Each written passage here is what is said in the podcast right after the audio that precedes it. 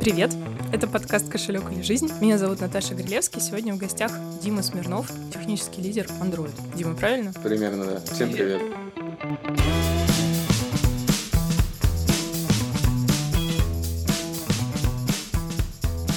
Дим, давай начнем с твоего опыта до кошелька, поговорим.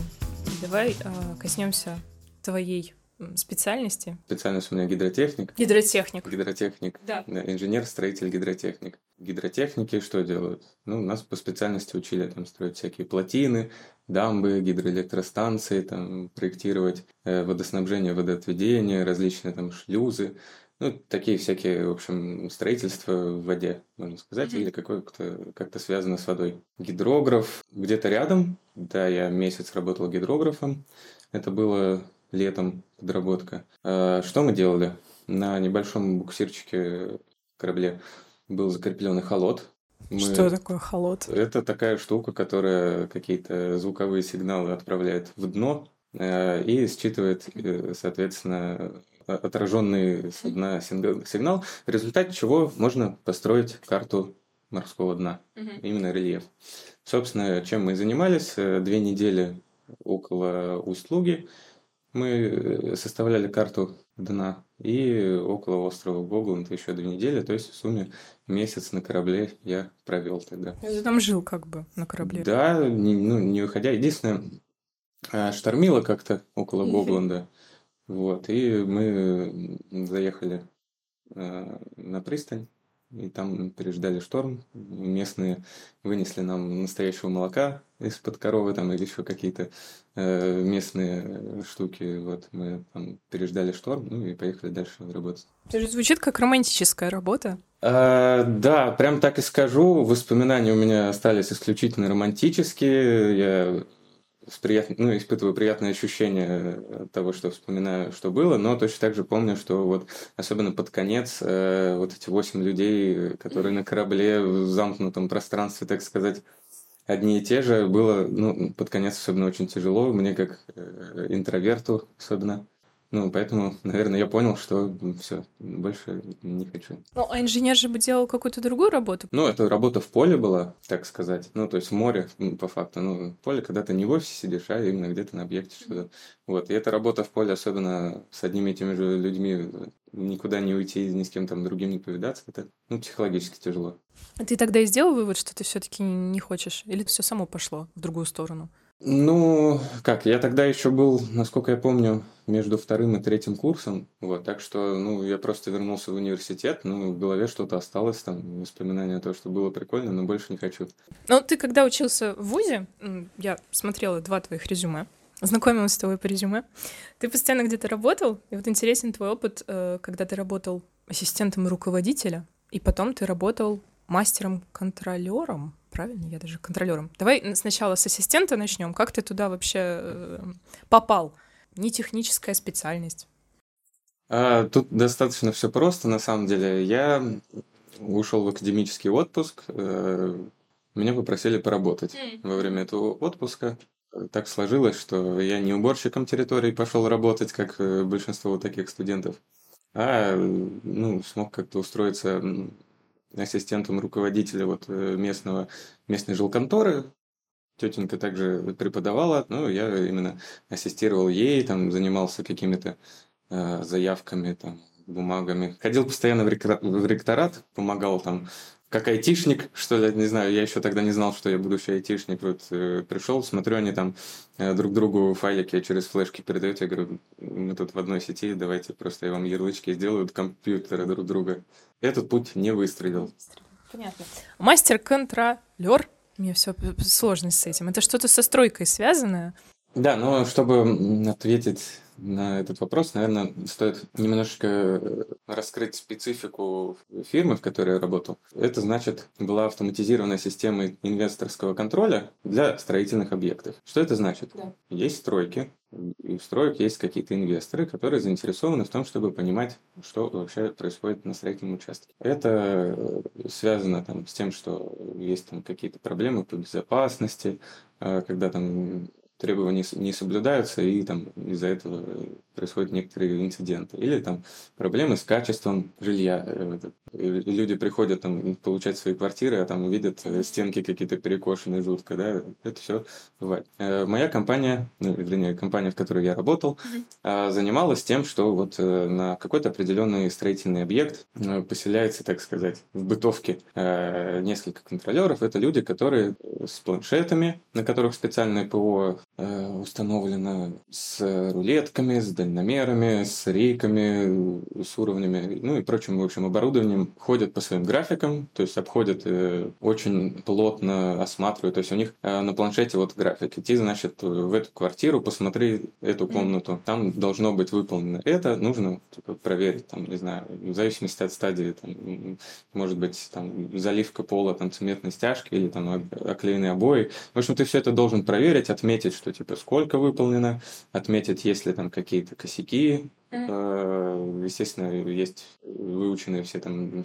нормы и правила, допуски. Ты все это фотографируешь, отмечаешь. Э, по ходу там смотришь за какими-то отдельными требу... ну, соблюдением требований безопасности, тоже отмечаешь, если есть какие-то нарушения, и в конце концов э, формируются э, некие справки с э, статистическими какими-то данными, с, там, с конкретикой, типа вот только-то отклонение у такого-то подрядчика, столько-то нарушений у этого подрядчика и так далее. В общем, единое информационное поле, так сказать, создавали. А если что-то не так, ты идешь и даешь понять это исполнителю работы?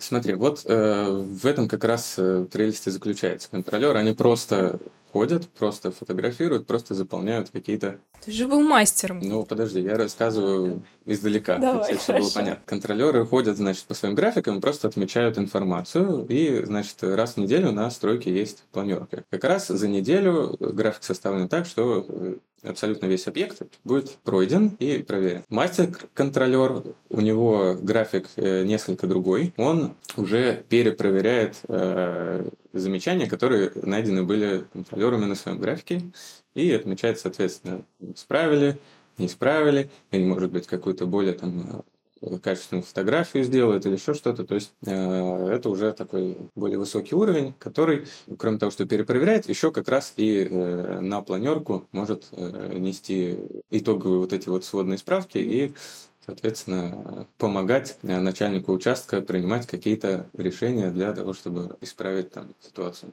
Одна знакомая девушка, которая работала на стройке, со стороны заказчика, наверное, службы заказчика тоже, рассказывала, что с людьми, которые выполняют работу, нельзя говорить интеллигентно. С ними нужно ну, на повышенных тонах, используя матные слова. По-другому они не понимают. Я ее спросила, помню, что а ты вообще пробовала как бы с людьми как-то по-другому говорить? Она говорит, нет, ты, ты, вот ты просто не понимаешь. Ты не будешь вожаком их стаи если ты не начнешь, вот, да, как бы, грубо говоря, орать. Вот ты, что ты об этом знаешь, думаешь? Опыт какой у тебя? Ну, э, не могу ничего сказать против. Действительно, ну, наблюдается такое, что э, общение на повышенных тонах, там, использование обсценной лексики — это абсолютная норма, не знаю, атмосфера строительного объекта, но я думаю, что это ну, в большой степени связано с многими факторами. Есть э, подозрение, что большие начальники вот как раз строительных объектов — это те, кто смог, э, там, не знаю, в 90-е легализовать свой бизнес. Вот, соответственно, менеджмент такого уровня, например, вот отсюда может идти. Ну, в принципе, я не думаю, что это что-то непоправимое, что там в принципе, на стройке невозможно по-другому, но я не вижу, чтобы кто-то вообще хоть как-то стремился это поменять. Возможно, связано это еще с тем, что я именно на стройках эконом-класса объектов э, работал и видел это так. Э, возможно, где-нибудь на Крестовском острове, когда строят совсем по-другому все происходит. Потому что, может быть, там и, и строят там в основном не из Средней Азии гости. Но это то, что я видел, и то, что работало, и, в общем, не знаю, кажется, всех это устраивало вокруг. Вот, вот. То есть, в принципе, это органично вписывалось в среду, и менять это не очень нужно, да? Ну, я не знаю, насколько нужно. А чего хотите добиться, поменять? Ну, я думаю, что это скорее следствие, нежели чем проблема, с которой стоит бороться.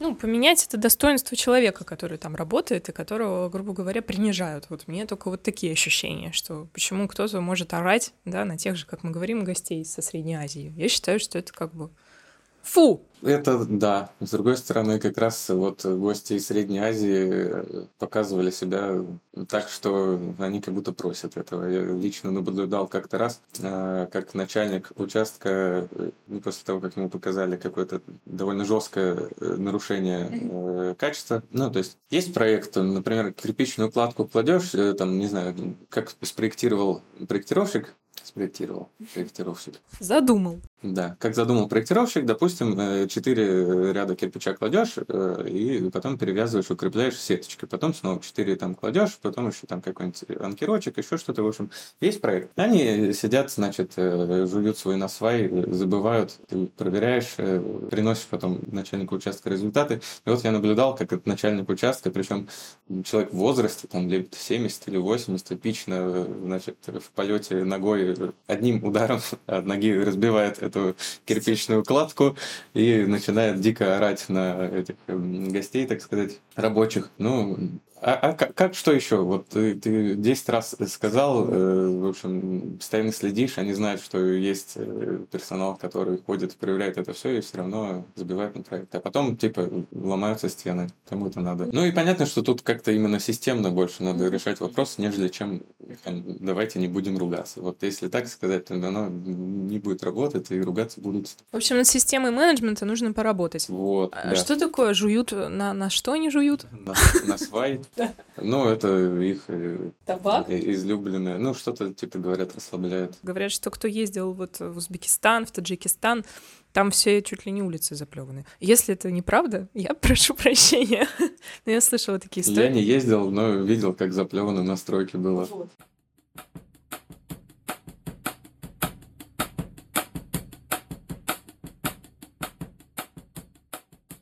Давай сейчас тогда резко перейдем к Android-разработке. Ух ты. Да, оба-на. Дим, ты начал писать приложение на фрилансе, получается, на Android? Смотри, как да, это ты... да, происходило у я, тебя? Я скидывал тебе резюмешки, да. Э, абсолютно реальные с HeadHunter, там просто mm-hmm. они разного времени, которые были до того, как я вошел в IT и после. Ну, они разные, потому что нерелевантный опыт, он не очень интересный, может даже работодателя потенциального отпугнуть, что, мол, что ты там так много пишешь. Так, значит, есть какие-то секретики у тебя. Между стройкой и андроидом что-то затесалось. Не, просто в самом актуальном резюме нет ничего до того, как типа я работал в IT. Да. Вот. И я после этого подумал, так, надо, наверное, еще половину жизни скинуть на так, чтобы подготовился. Никаким фрилансом я не занимался, просто там есть э, наиболее подходящий вариант, который я хотел указать под частную практику, это вот э, через дробь частная практика, индивидуальное предпринимательство и фриланс. Вот Ситуация такая. То есть я делал приложения, делал их для себя, там, для родных. Э, одним даже приложением очень долго пользовались э, супругой, пока я не купил ей iPhone. Это был, было приложение «Список покупок» захотел пользоваться супругой списком покупок, но так, чтобы можно было в окей разделиться. Просто там каждый идет, и я отметил, так, я взял хлебушек, хлебушек улетел, и у супруги трендировался. Я ничего такого не видел на тот момент, там где-то это около 15 года было, и Дек написал свое. Долго пользовались. нет, а как ты написал, как ты начал писать вообще? Ты а. же, ну, учился-то не на это? Да, учился я совсем не на это, учился я, как мы уже обсудили, на инженера-строителя гидротехника. Очень нравится мне эта история. В день получения диплома с огромным удовольствием сказала жена, пойдем вечером с мангалом. Собрал все там какие-то методички, которые не надо было сдавать, какие-то тетрадки и листочечку с наслаждением, да, зажигал на этом мангале. Я, я очень, на самом деле, уже к тому моменту проработал три года в настройке, и настолько это все уже сидело в горле, я искренне ненавидел, на что учился, чем занимался. Ну, там, типа, корочка нужна и все такое пришел к тому, что вот все это сжег, там мы какие-то сосисочки пожарили, отметили. А потом вечером я вернулся домой, открыл сайт GeoRush и где-то через два года нашел свою первую работу в IT продолжая работать в стройке, по вечерам, там, выходным. Ну, естественно, не, каждый, не каждую свободную секундочку, я все-таки живой человек. Но, тем не менее, достаточно много времени э, потратил на самообучение, там, изучал Java, потому что тогда еще на Android писали на Java. Android специфичные вещи. Ну, вообще в интернете очень много информации для того, чтобы самому научиться что-то делать. Не факт, что это ты научишься делать как-то там правильно с технической точки зрения, что там это было масштабируемо, там все такое. Но именно можешь результат какой-то. И вот эм, почему Android? Ну, во-первых, почему мобильное направление mm-hmm. потому что вот меня привлекало то, что вот у меня есть устройство, и вот как бы есть я, и я могу, ну, по большому счету, что-то сделать, что будет работать на моем устройстве. Это очень круто мне казалось на тот момент, да и я согласен сейчас с этой мыслью. Вот я сделал приложение, которым мы с супругой пользовались. Там был еще там парочка каких-то там типа прогноз погоды, это стандартное, все там что-то. Да, а почему Android? Это просто личные предпочтения. Я помню, на одном из собеседований э, спросили меня, почему Android я говорю, по религиозным причинам.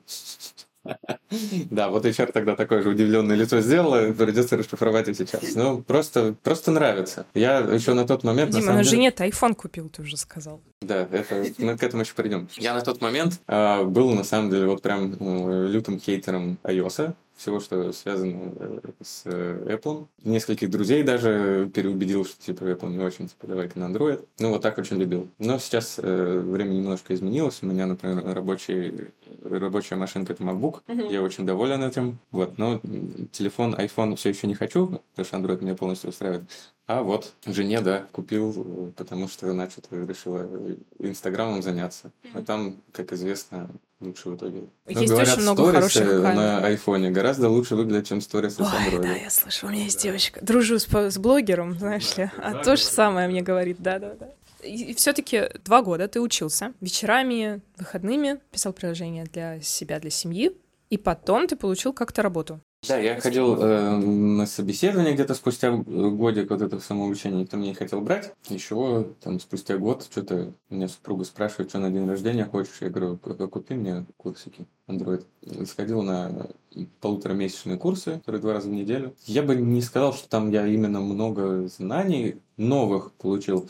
Больше систематизировались, наверное, знания, которые у меня были в каком-то хаотичном порядке, потому что, ну, вот э, огромная проблема того, что э, в интернете много информации, ты не знаешь, куда идти в первую очередь, просто и, и смотришь туда, куда смотрится, и не знаешь, надо это, не надо это, но интересно, я буду изучать. Вот, а там, значит, э, структурировались, в голове как-то уложилось, некоторые вопросики можно было преподавателю задать, там они в интернете снова там что-то гуглить. И вскоре после этого уже как раз э, получил свой первый офер, пошел помогать людям пилить приложение для Почты банка. Ну, у Почты банка есть два приложения. Одно основное, мобильный банк, mm-hmm. внезапно какого-то банка. Вот. И второе, э, кстати, я вот с нуля, ну, мы вдвоем с нуля делали приложение «Детский банк». Это вообще интересно. То есть, смотри, если почта банк — это личный кабинет, бла-бла-бла, транзакции, история, переводы, да, вот это вот все. Угу. А детский — это ты, значит, у тебя есть два клиента, грубо говоря, или как это сказать? Детский для банк, взрослого? Прям непосредственно для детишек. То есть у взрослого обычный клиент, у ребенка до 14 лет, ну, свой, типа, свое приложение детское. Там, там и, и связывается ребенок со взрослым. Мам, но... денег дай. Ну, да, да. То есть э, у ребенка своей карточки в любом случае нет. Но вот взрослый ему, типа, может как-то на каких-то там условиях свою открыть, который, ну, и пополнять там. Соответственно, ребенок уже там какие-то игрушки в стиме может, типа, как бы со своей карты покупать. Ты, ты прям ты детским банком, получается, занимался? Я ну, изначально пришел на большое приложение. Взрослый? Да-да-да, а потом отщепился проект. А были какие-нибудь, слушай, отзывы от юных пользователей? Типа, сделайте уже нормальный мессенджер, или, или может быть, кто-то опрашивал детей, специально интервьюировал и спрашивал, какие неполадки? Ну да, э, мы когда выпустили MVP-версию, там какие-то отзывы детей э, хвалебные были. У меня сложилось впечатление, что это все дети сотрудников Почты банка были, правда. Вот, но вскоре после MVP я ушел в другую компанию. Много достаточно моих коллег ушли в другие компании, но мне очень хотелось релизнуть, и поэтому я ушел попозже. Каких-то реальных отзывов, ну, я, я не слышал. А потом у тебя есть опыт работы, в общем-то, если ты сейчас тимлид, но и тогда был опыт работы, тимлид команды разработки. И вот я хотела тебя спросить, а все-таки вот что тебе ближе?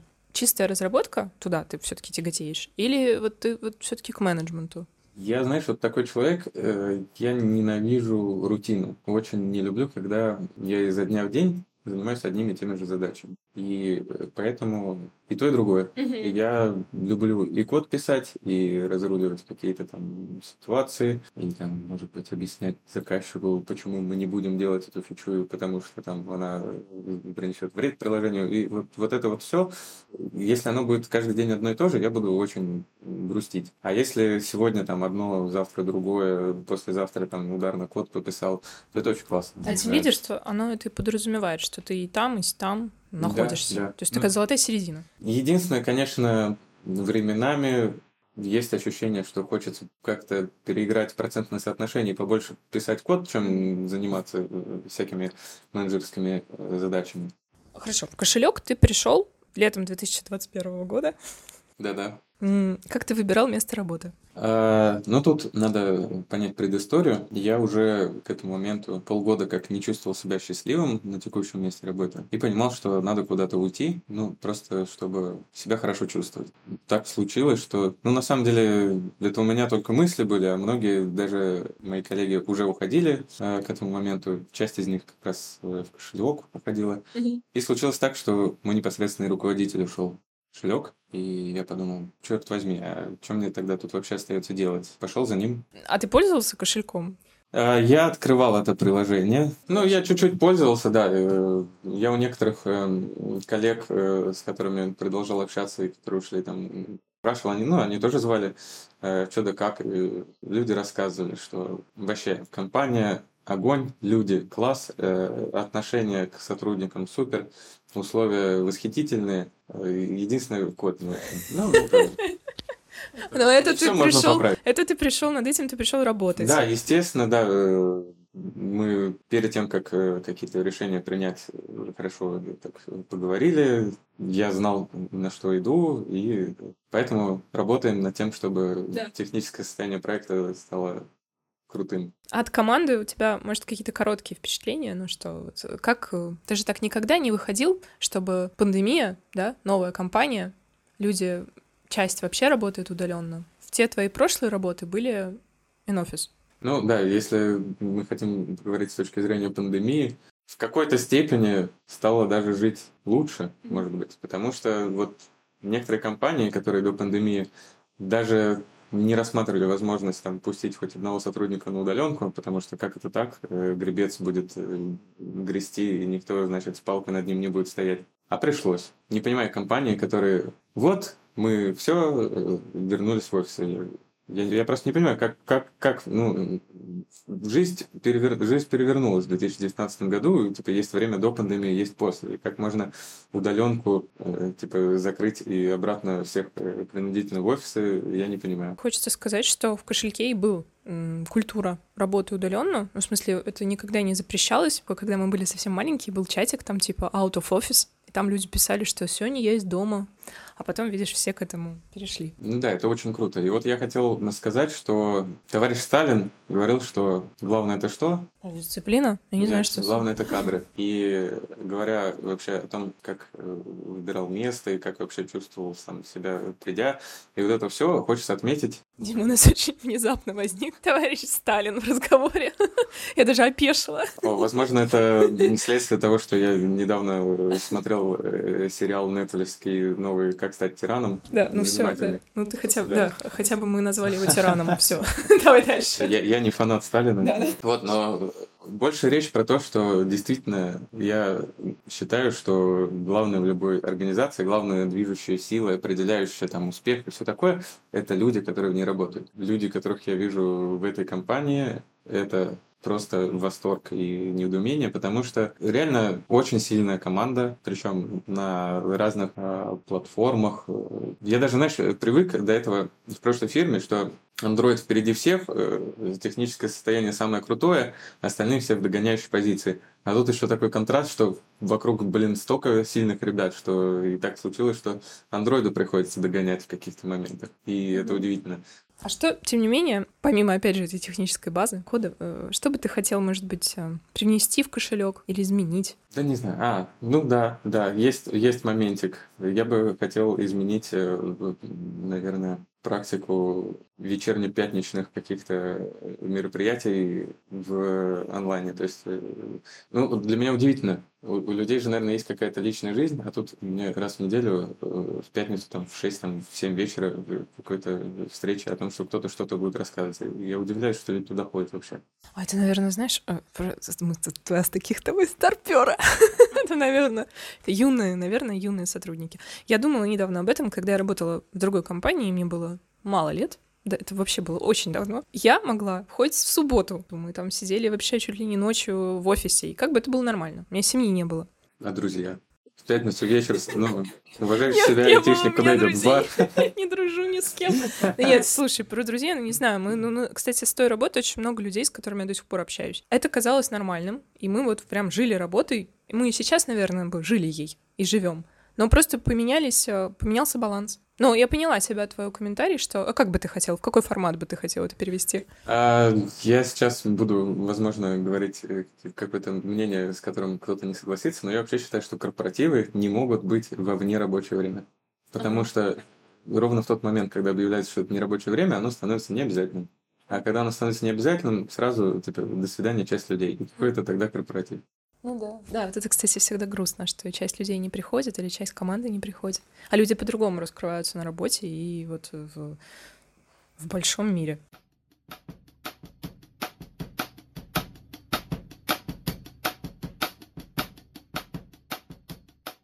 А вот, кстати, давай про твои увлечения. Ты сказал, что у тебя два больших увлечения. Настольные ролевые игры, правильно?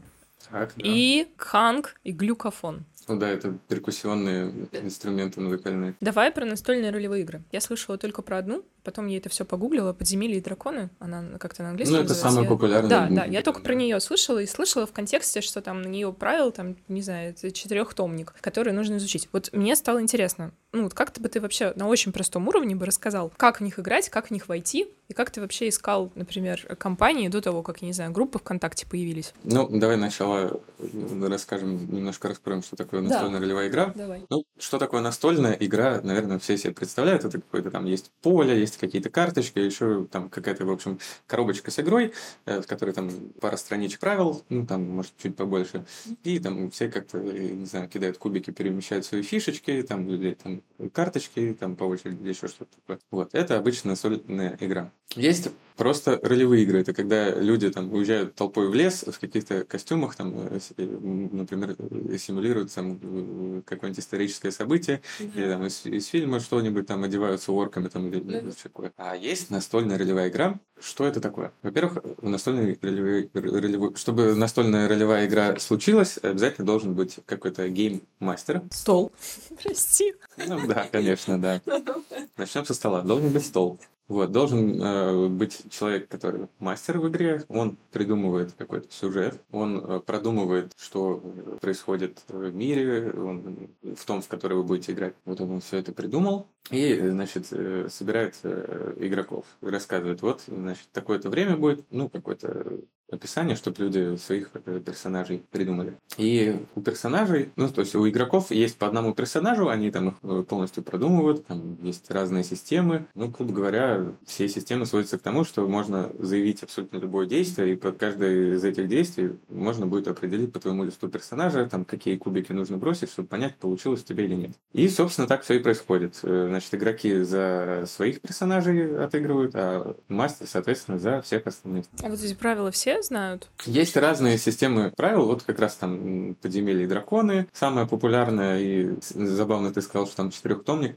Я играю вот э, в Мир тьмы, и по сравнению с тем, сколько нужно прочитать правил там, э, ДНД это просто совсем чуть-чуть, mm-hmm. потому что я когда входил, ой, не соврать, там, мне нужно было срочно прочитать 600 страниц э, английского текста, чтобы подготовиться. Да-да-да. И это только основная книга одной редакции, а их сейчас пять только официально в этом сеттинге. А, ну, здорово, мне нравится. То есть, если ДНД, он там про э, кучу там фэнтезийных каких-то там приключений, э, там разные там орки, эльфы и все такое, Мир тьмы, он там больше про э, как бы наш мир, который еще грустней, и в нем есть на самом деле вампиры всякие, феечки, оборотни, маги, такое, больше с этим про это. Э, ты когда начал? Ты начал уже ну, в эпоху да. интернета активно, ну, такую, сообщество, интернет-сообщество? Я давно слышал про то, что такое существует, мне было очень интересно, видел я это в сериале, например, «Теория большого взрыва»,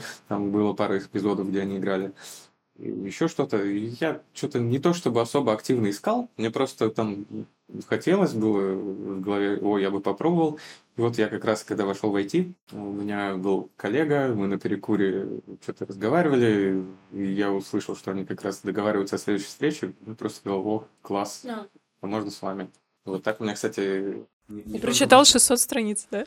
Ну, там потихоньку, конечно, не за раз, но в целом гораздо больше страниц уже прочитал, потому что, как я сказал, это только основная книга, основной, одной из редакций. А так, да, на этом фоне и дружба, кстати, зародилась. Слушай, а удовольствие там вот от чего получаешь?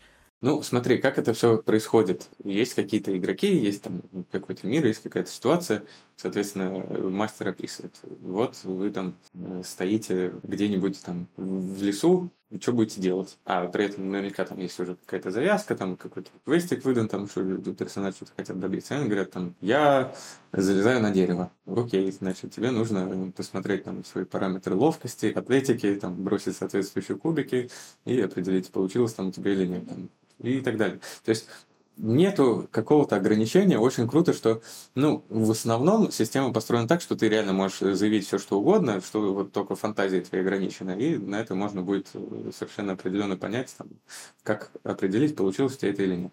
То есть это примерно как там, не знаю, в детстве играли в войнушку и спорили, я тебя победил, нет, я тебя победил, потому что все это было понарошку, и определить, как оно на самом деле там, непонятно. А тут прямо вот есть заявка, есть способ определить, получилось она или нет, ну и, естественно, там еще отыгрыш какой-то. То есть ты же не, не себя играешь, а какую-то роль. То есть, ну, ты думаешь не как там игрок, а как вот именно свой персонаж. И все это достаточно прикольно получается, особенно если опытный мастер там какую-то и драму, там, не знаю, разведет, там, каких-нибудь внутренних переживаний персонажей, ты сидишь такой, самого там, ли не слезы на глазах наворачиваются, потому что там что-то случилось, из-за чего персонаж переживает, все такое. И тут еще, не знаю, я для себя очень полезный такой пожизненно да, вот, э, момент нашел, потому что, ну вот я, например, как интроверт, э, мне сложно там, не знаю, с новыми людьми, например, начать общаться. А в этой игре ты когда отыгрываешь роль там какого-нибудь особенно харизматичного э, человека, который чисто через салочку решает все проблемы, ну, тебе приходится как-то что-то придумывать, как там с другими вести беседу или еще что-то. Вообще, в принципе, игра, наверное, учит решать вопросики. Да, ну, естественно, это все фантазия, но я, например, прослеживаю какое-то влияние на свою жизнь. А что, все наша жизнь игра. Ну да, типа того. Ну хорошо. А глюкофон и ханг. Я тоже про них почитала. Я, конечно, их видела уже, ну, как-то на улицах города, мне кажется. А, я так поняла, что это относительно новые инструменты. Еще какая-то довольно большая, я так поняла, проблема купить их. Сейчас уже небольшая проблема купить. Раньше, наверное, было действительно сложно найти, но я как-то в эту тему залез, когда у нас уже питерское производство открылось ну или не обязательно питерское, на самом деле не в курсе, но точно российское производство с магазинами в Петербурге. Соответственно, с чего это вообще все началось? А, мы с супругой путешествовали в Таллин, и там в старом городе, видимо, очень хорошая акустика, потому что сидел прям в позе лотоса один товарищ, играл на ханге, это было невероятно круто слушать. Мы стояли там минут 20, наверное, с открытыми ртами, слушали, очень классно понравилось, и я в тот момент понял, что хочу что-то такое. А, ну, надо понимать, что я, не знаю, как-то с детства ощущал какую-то а, разностороннюю развитость. Мне нравилось там и рисовать, и я там как-то музыку увлекался там, и, и программками какими-то на компьютере что-то диджействовать пытался, и э, там втихаря от отца купил себе бас бас-гитару, как-то прятал ее под кроватью, потому что почему-то думал, что он это не одобрит. Вот, и в то же время говорил уже рисовать, любил тоже и в то же время, там, не знаю, гуманитарный английский мне нравился, там, думал, может, переводчиком стать, и компьютеры мне нравились, короче, очень много всего нравилось. Ну и как-то вот я почувствовал это то, что хочу тоже вот что-то такое играть. Ну и видно, что оно как бы перкуссионный инструмент, но в то же время и нотки какие-то есть. То есть тут как бы и удар, и звук. Вот. Ну и на ближайший день рождения после этого сказал супруге, хочу, хочу это. Помнишь? Ты играешь по нотам. Ну смотри, если говорить про глюкофон, там чисто это такая э, железная кастрюлька с вырезанными да, да, да, да, лепестками. И там на самом деле ты только по, по лепесткам и выполняешь удары. И, соответственно, в основном это как раз ноты, а удары это чисто за счет того, что вот в момент, ну, э, я имею в виду перкуссия за счет того, что вот ты как раз в момент,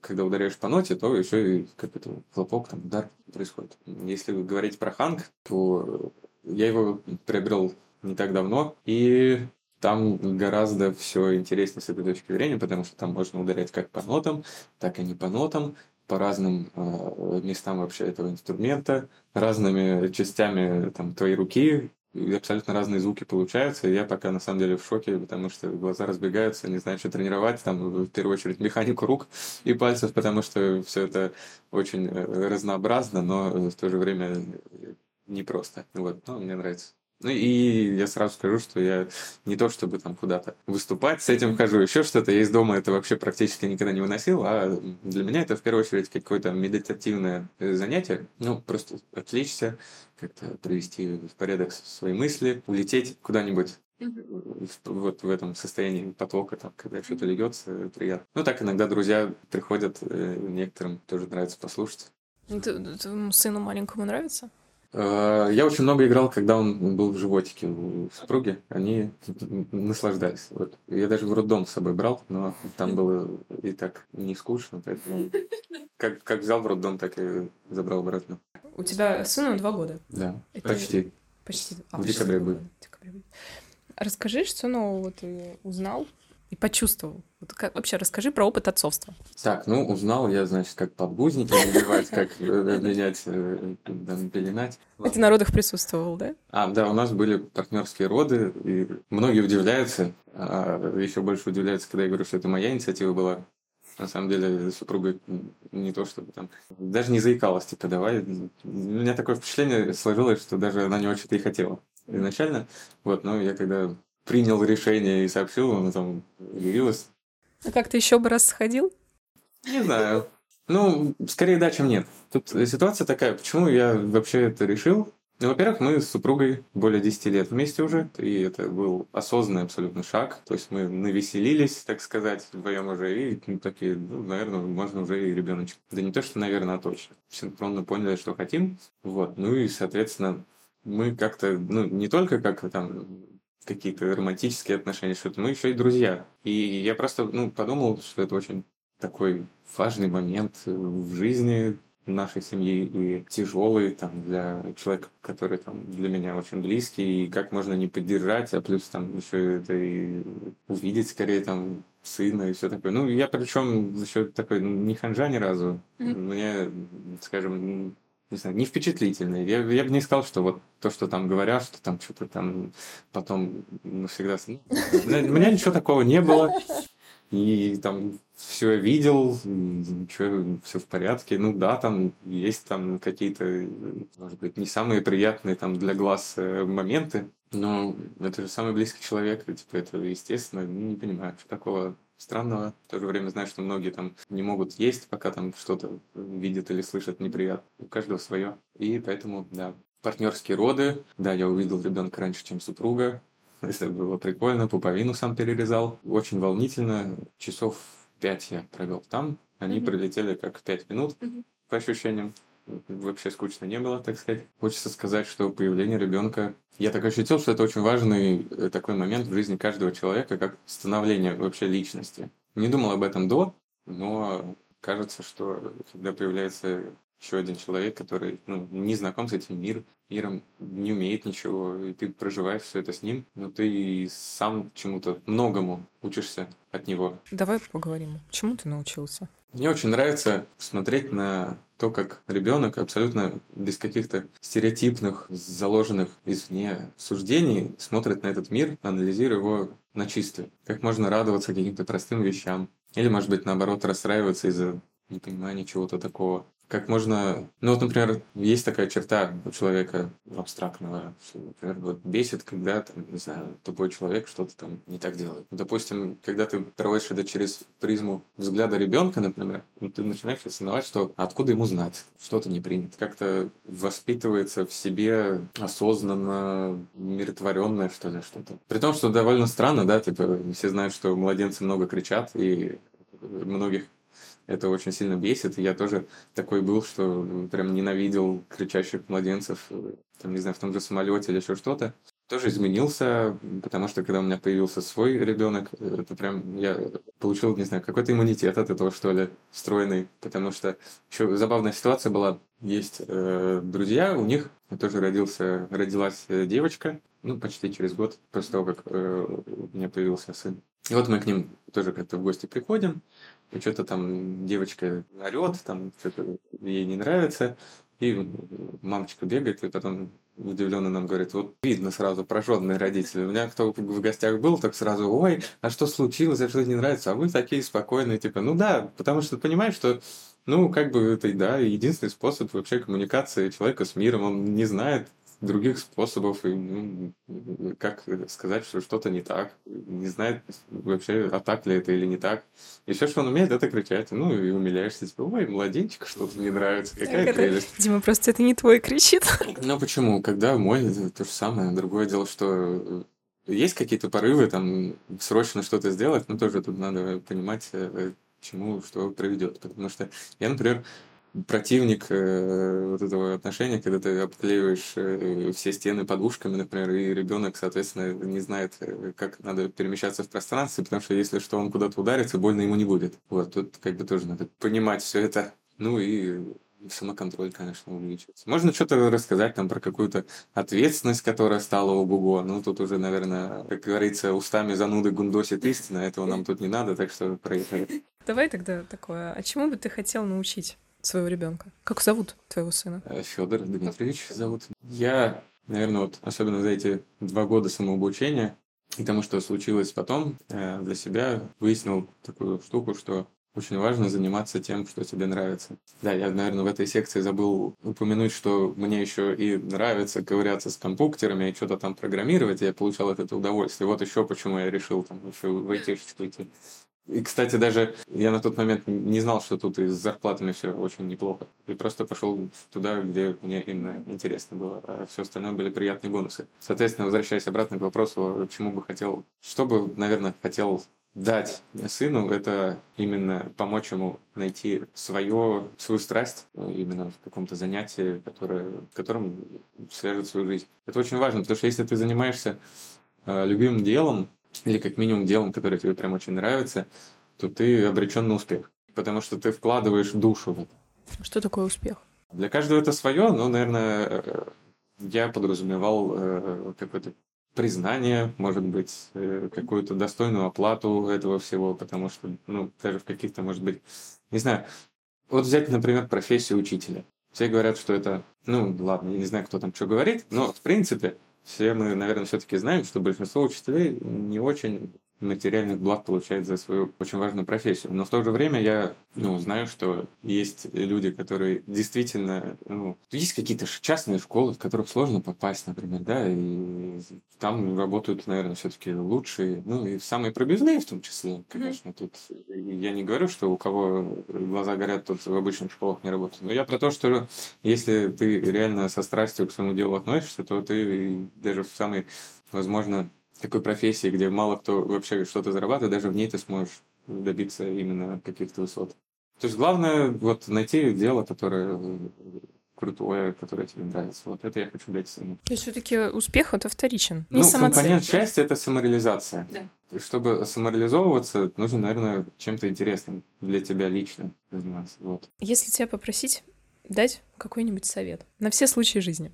Продолжая вот предыдущую речь, занимайтесь тем, что вам нравится. И не бойтесь перемен, потому что ну, невозможно быть счастливым, когда ты типа, ненавидишь свою работу. Страшно бывает что-то менять, но стремитесь, делайте что-то. Дима, спасибо. Я тебе благодарна за разговор. Спасибо. Все. Пока-пока.